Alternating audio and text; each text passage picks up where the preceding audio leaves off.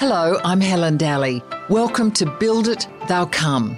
He asked me to, to come back. They were facing a huge crisis, and the hospital uh, was about to collapse because of the high number of infections and unfortunately because many uh, nurses and doctors got the infection. In today's episode, when young resident doctor Daniela Petralia was called back into her local hospital where she had trained in northern Italy to help her colleagues deal with the influx of seriously ill COVID 19 patients, she had no idea of the depth and scale of the devastation still to unfold. Daniela Petralia is still in her final year of study and training to be a specialist doctor. She is still to graduate, yet her country and her region desperately needed all trained medical workers on hand. This is what she experienced on the COVID 19 frontline in northern Italy in just these past two months. Dr. Daniela Petralia, thank you so much for joining me at what must be early morning for you, and I appreciate it. Welcome to Build It Thou Come. Thank you. I wanted to start with what is your job, your work, right at this moment? I'm a resident in general practice, but at the moment I'm working in a hospital in my town, a, a very small hospital, about a hundred beds because of this epidemic. Right. So your small hospital is just outside of Piacenza, which is about 70 kilometres southeast of Milan in northern Italy. Yes. So you are actually still a student doctor. You are still studying for your specialty as a general practitioner. In Australia, that's what we call it. In Italy, I think you call it family medicine. Yes, yes, exactly. Family medicine. And I'm a third year resident. So that means that's your third and final year of your specialty training. So when were you supposed to graduate? Uh, I'm supposed to graduate in December, so about six months from now.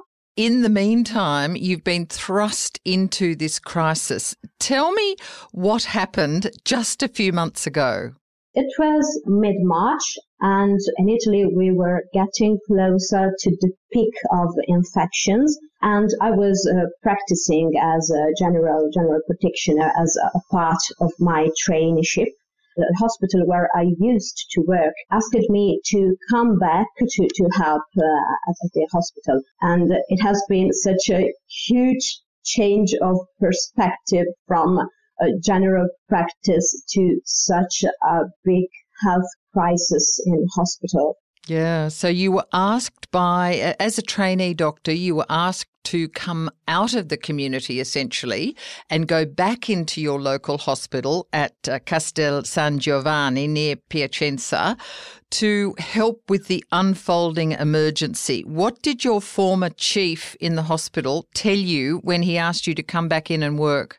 He asked me to, to come back before they were facing a huge crisis and the hospital uh, was about to collapse because of the high number of infections. And unfortunately because many uh, nurses and doctors got the infection. And so it was a big problem managing such ill patients with uh, so few doctors and nurses so they, they needed help at that moment yeah. So were other final year trainee doctors also called upon to come in? Uh, yes, a few. But you still weren't completely finally qualified, were you? Uh, well, yes, uh, I used to, to work in hospital in internal medicine units before my specialty, but actually I wasn't trained to face uh, severe respiratory failure and uh, I never managed uh, non-invasive ventilation before, so I had to learn this all. Can you paint us a picture of what you were actually confronted with at the hospital? You said it was close to collapse. Yes, it was close to collapse. We had 120 beds, and uh, usually we have about 100 beds. We had a, small ICU with about six beds, but to face such uh, an epidemic, we need to double our beds in ICU. Uh, respiratory ICU uh, has been created in a few days from the operating theater of the hospital. Wow. So you were still inside the building. You weren't actually in a tent out in the car park or the field or anything like that, but you had to suddenly produce these makeshift ICU intensive care units. Yes, yes, exactly. What did it feel like to have so many more patients coming in? Uh, this was a, a, challenge, a real challenge, because we couldn't imagine such high numbers of the infection actually. So we need to find out how to, to manage it in, in a few days, really. Daniela, can you describe that emergency that you were facing when you first went into the hospital? Uh, yes, what uh, first shocked me was uh, the, the, noise into the hospital, the noise of the ventilators, and the noise of people crying in their ventilators helmets, uh, which mm. uh, was uh, heartbreaking, really. So, what they're wearing helmets with the ventilators basically over their heads and faces. They're crying and anxious into their helmets and visors. Yes, one big problem with those helmets is that the patient cannot hear you outside, oh. even if you're just close to, to, to him. And so it's a problem even for uh, phone calls with uh, uh, families because they cannot hear each other because of the noise of the ventilator. What really shocked me all the sufferance we faced. All the suffering of the patients of the patients, of their families, because of course they, they couldn't see they, their loved ones for weeks and weeks. And we tried to uh, update families every day. We really felt so much suffering from the patients, but really from the families also. So the suffering of the patients and the families really got to you, obviously, as a young doctor. Yes uh, I, I, think this uh, has been huge impact on my education uh, as a young doctor because I couldn't imagine to, to face so much uh, fear and uh, anxiety of my patients. Wow. So, give us a picture of was it chaotic? Were you getting an influx of patients? Were you trying to get beds in? You said more beds than you already had, doubling the size. Give us a picture of the general atmosphere there then. Uh, atmosphere was really chaotic, anxious, and uh, also frustrating somehow because you try your, best as a, a, healthcare professional. We didn't have any official guidelines about the, the treatment mm. for these uh, forms of uh, respiratory failure.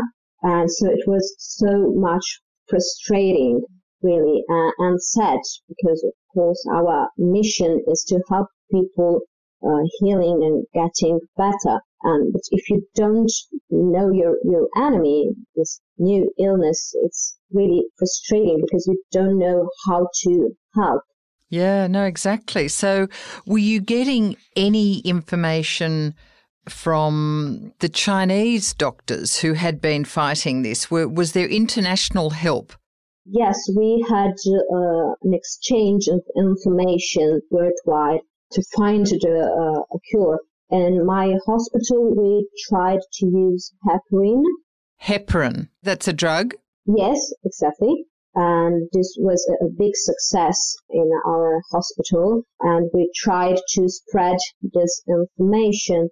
But of course, it's, it's not an official guideline for the, the scientific community. It's just a suggestion. I mean, so you tried heparin, and your senior doctors tried heparin in the Castel San Giovanni Hospital, and you say it did have success. It helped COVID patients. Yes, it helped. yes, it, it looked like uh, those patients have an excess of coagulation, and we tried to to treat this part of the illness with heparin.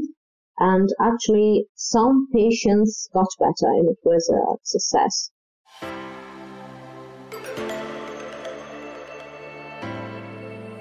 We've certainly heard a lot in Australia. We have an enormous number of links with Italy, and we've heard a lot about how drastic the situation really has been there.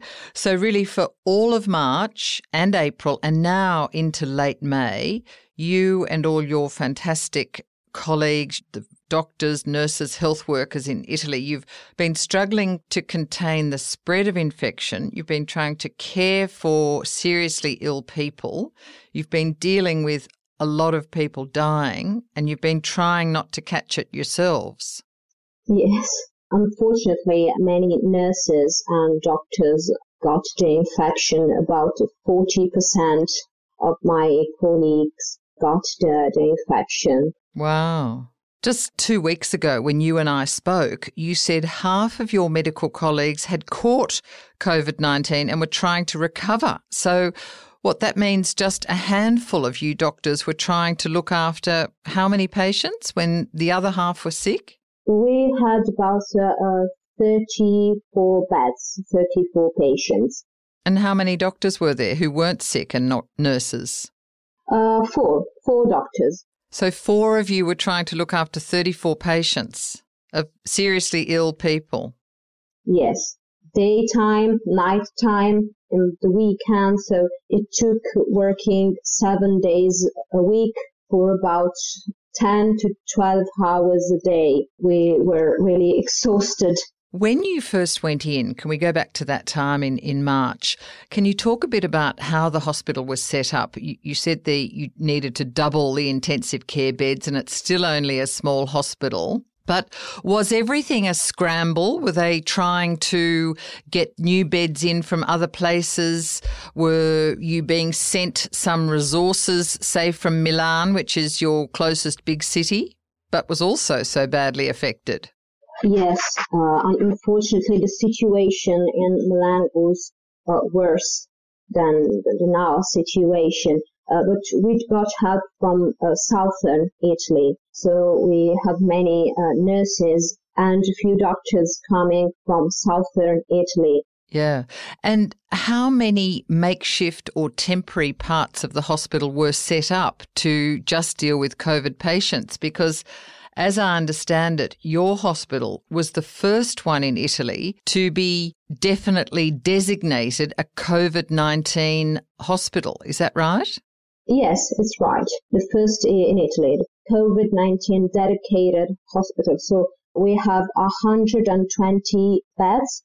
And uh, since the very first days of March, we had 120 patients with COVID-19. So it's been full the whole time since early March. Yes. Were there more patients that really needed to come in? Therefore, were the senior doctors having to make these dreadful decisions about who gets care and who doesn't get care? Unfortunately, at the very beginning of the epidemic, senior doctors had to take horrible decisions. Fortunately, in our hospital, doubling the beds in the ICU. There was enough room for patients that needed to be intubated, but we needed to learn how to manage with uh, ventilators, I mean, non-invasive ventilators, so the step before uh, intubation, because th- there wasn't enough room to uh, manage those critical health patients in ICU. So we needed to save beds in ICUs for the most critically ill patients, so patients that needed to be intubated. Mm. So, in effect, you and your senior colleagues were having to make choices about who lives and who dies.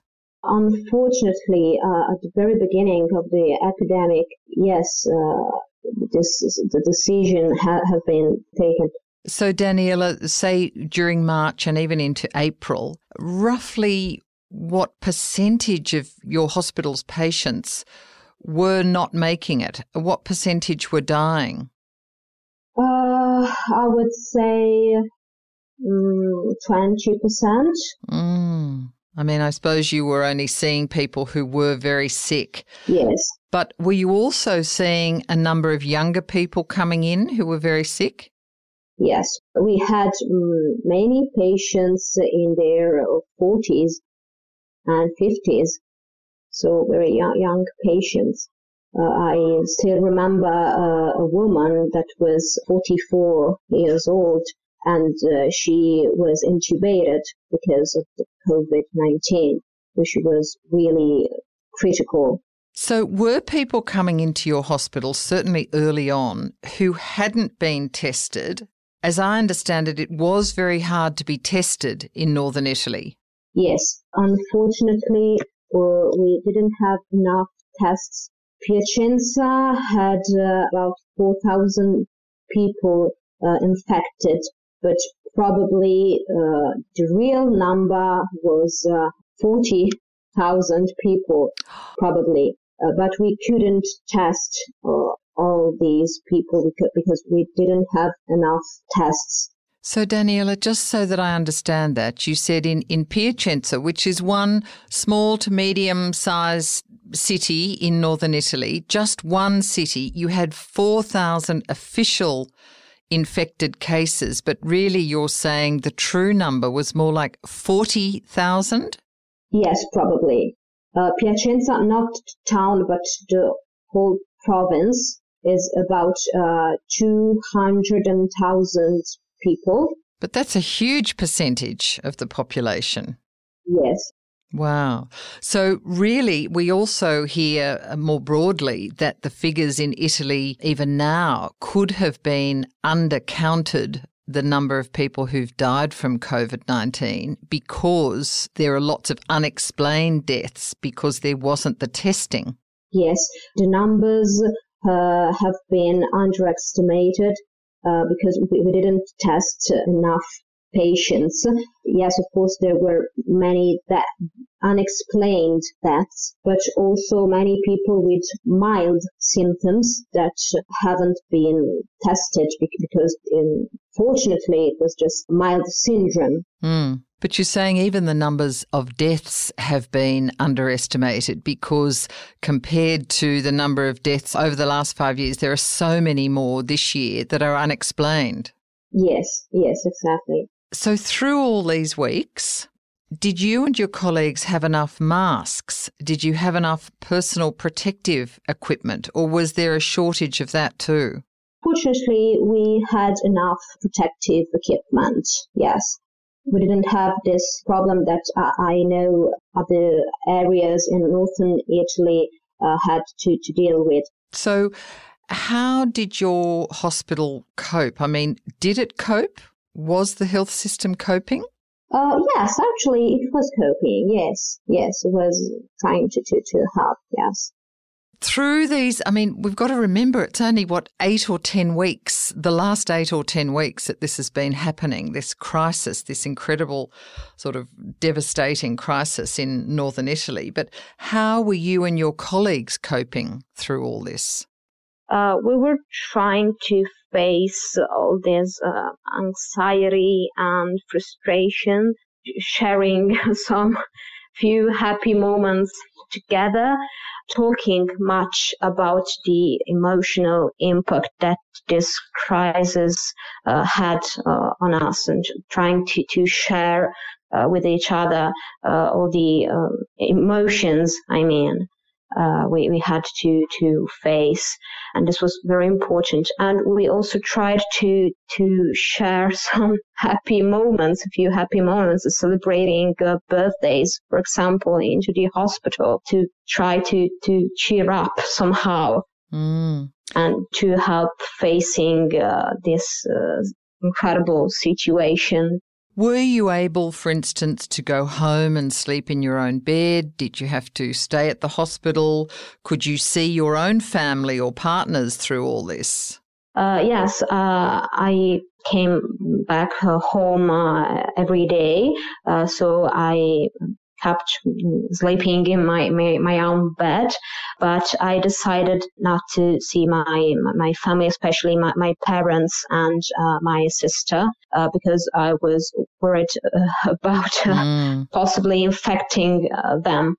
So I choose not to, to see them, but just uh, talk to them and uh, see them on video calls. Yeah. But uh, I choose not to see them, to go to, to visit them. Yeah. So, in a sense, you've had to be isolated too. You've had to go through this a lot virtually by yourself, but with the help and support of your colleagues. Yes, exactly. And uh, of course, and the support of my partner. But yes, it was a form of isolation indeed. Yeah. So you were, your partner and you lived together? Yeah. We, we decided to, to stay together uh, in the same, uh, in the same house, just trying to, to be very careful, uh, and cleaning all the surfaces in the house and so on. Yeah. Did you have an extraordinary routine every time you came back from the hospital? Yes, very rigorous. I mean, very thorough. Exactly, because I was much worried about uh, possibly taking home the, the, infection and I was very worried uh, about this. So I kept cleaning uh, the house that uh, my, my whole spare time. Oh, gosh. And you've stayed well through all this, Daniela? Yes, fortunately, uh, stayed well, yes.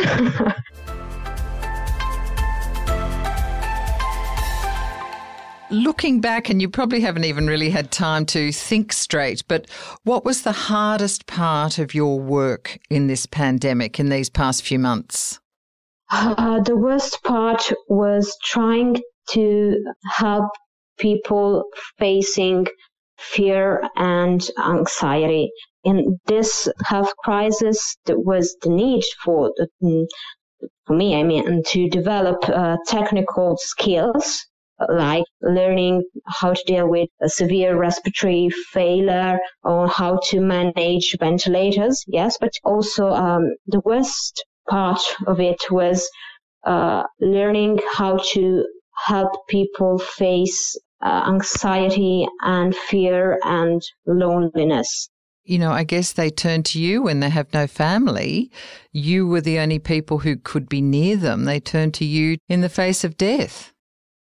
Yes, unfortunately, yes, because our hospital actually has a, a few tablets that uh, allows patients to have video calls with their families, especially for those patients that are not um, able to use uh, smartphones and so on. But uh, yes, we were the, the, the only ones, uh, doctors and nurses, near the patients for weeks and weeks and weeks.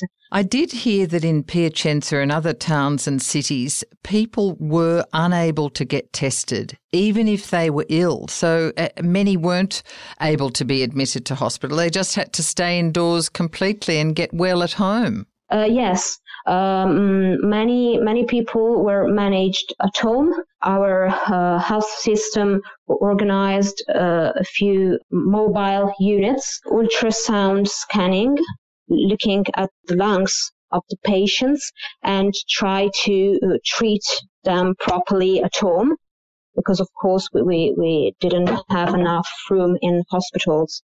I mean, the rest of the world has just looked on horrified. And as I said before, Australia has so many close links with Italy. There's a lot of Italian Australians who are here.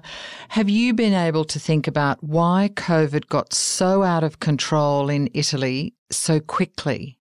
I think that uh, um, a big problem was uh, that at the very beginning of the epidemic, people underestimated it maybe because we, we didn't know much about this virus and this illness, but people really underestimated it. You mean the authorities and the federal governments and the local governments underestimated it? Yes, the governments and also people. When the virus started to spread in our province, people started to be much more worried, of course, and so they started to behave properly and staying at home and uh, respecting all the new limitations. Mm. but at the very beginning uh, of this epidemic, really people underestimated the, the importance of this uh, this illness. Do you know whether Northern Italy has a lot of commercial links with Wuhan in China? Why was Italy hit so early? Uh, well, yes, I think we have many commercial links to, to, to China. Yes, because uh, Northern Italy has um, many tradings uh, and factories and so I think uh, it, it could have played a part in, uh, in, spreading the epidemic. Did the authorities, for instance, ban flights from China? Did they stop flights coming in at any stage? Uh, yes, not at the very beginning, but at some at some stage, yes, they they, they did. Is it the case that Italian health authorities didn't really start testing properly till the deaths started happening already. Whereas in Australia, we started testing before we had deaths. Yes, I think this played a, a major part in it because we didn't start testing at the beginning of it. And even when we started testing people, uh, yes, it was too late, but also we tested too few people. Yeah, too few people. So your testing was not rigorous enough and widespread enough. How do you and your colleagues in the medical fraternity feel about the way the national and the regional governments handled this, particularly in February, March, and April? Well, we actually feel very uh, frustrated about it uh, because, of course, we are in uh, first line facing this illness, and it makes us very frustrated and uh, angry to see how the, the government has tried to, to, manage it. A big part in um, trying to stop the spreading of this epidemic would have been played by the government. What else should they have done? Uh, testing uh, more people for sure, even people with mild symptoms, which they didn't actually, they didn't do. Testing more people and starting earlier. Daniela, how would you describe what the past two and a half months, eight, ten weeks in the hospital have been like? The very first weeks were very chaotic. Chaotic, yeah. And full of fear and uh, sadness and frustrations. Uh, now we are facing uh, a lowering number of critical ill patients, so we're starting to to see the, the light So we're trying to be positive now at the moment. Uh, and at the 2nd of May, the, the government decided for an open up from the lockdown. It's about two, two weeks since that. And fortunately for now, the, the numbers of the, the infection are lowering. Uh, so we are a little bit more positive even in the hospital, of course. But you're still getting what over four, five, six hundred new infected cases a day in Italy. Yes, unfortunately, yes, in Italy. Uh, in our area, we have about uh, uh, 10 new cases uh, per day at the moment. How do you feel about opening up again?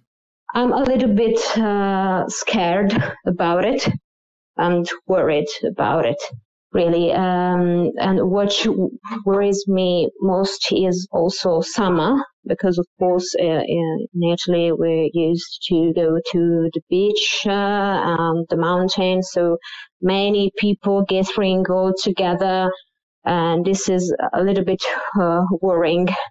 Too many crowds. Yes, too many crowds. How do you feel as you look back on these last two months about your work as a doctor? Does it make you feel differently about medicine? Uh, yes, I'm more doubtful. Yep, doubtful. Doubtful, yes, I have m- more doubts about medicine. I realize that we don't have any certain knowledge about some topics and I feel more vulnerable uh, as a doctor. We really have an enormous gratitude to you and, and all the health workers in every country. Thank you. What would you like to see change in Italy's health system and its preparation for pandemics? Do you think it will be better prepared if even a second wave hits? I hope so. I truly hope so. Yes, this was um, a big deal, and uh, I truly hope we will be prepared if a second wave of this uh, epidemic will spread. I hope not, but uh, I truly, I truly hope so. We certainly learned much from this situation. And I'm talking about technical skills, but also about how to organize into the hospital and uh, into the community also. Have you been able to reflect on what you've been through these past few months? Uh, yes, I'm trying to, to, to reflect about it, which is quite hard actually, because I don't have much uh, spare time, and much of the time I'm really, really exhausted. But sometimes I just feel the need of stopping for a moment and thinking about it all. Mm. Uh, because it has been so much to go through. Are you staying in the hospital for the next little while, work wise? Do they want you to stay on to still cope with what's unfolding?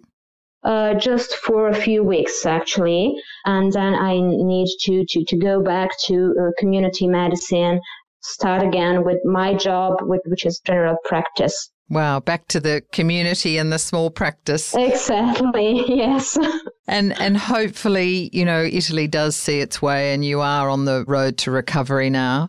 Dr. Daniela Petralia, thank you so much for joining me. I really appreciate you taking this time when you've got your precious time off and out of the hospital. Thank you. Thank you. I hope you enjoyed Build It They'll Come. Let me know via Twitter at Helen underscore Dalley. Better still, let your family, friends, and colleagues know. Share it around your networks, and I'd love you to give it a star rating to make it easier for others to find us. Be sure to subscribe, as there are plenty of upcoming episodes you don't want to miss, with more amazing innovators and entrepreneurs on how they turned their light bulb idea into an empire.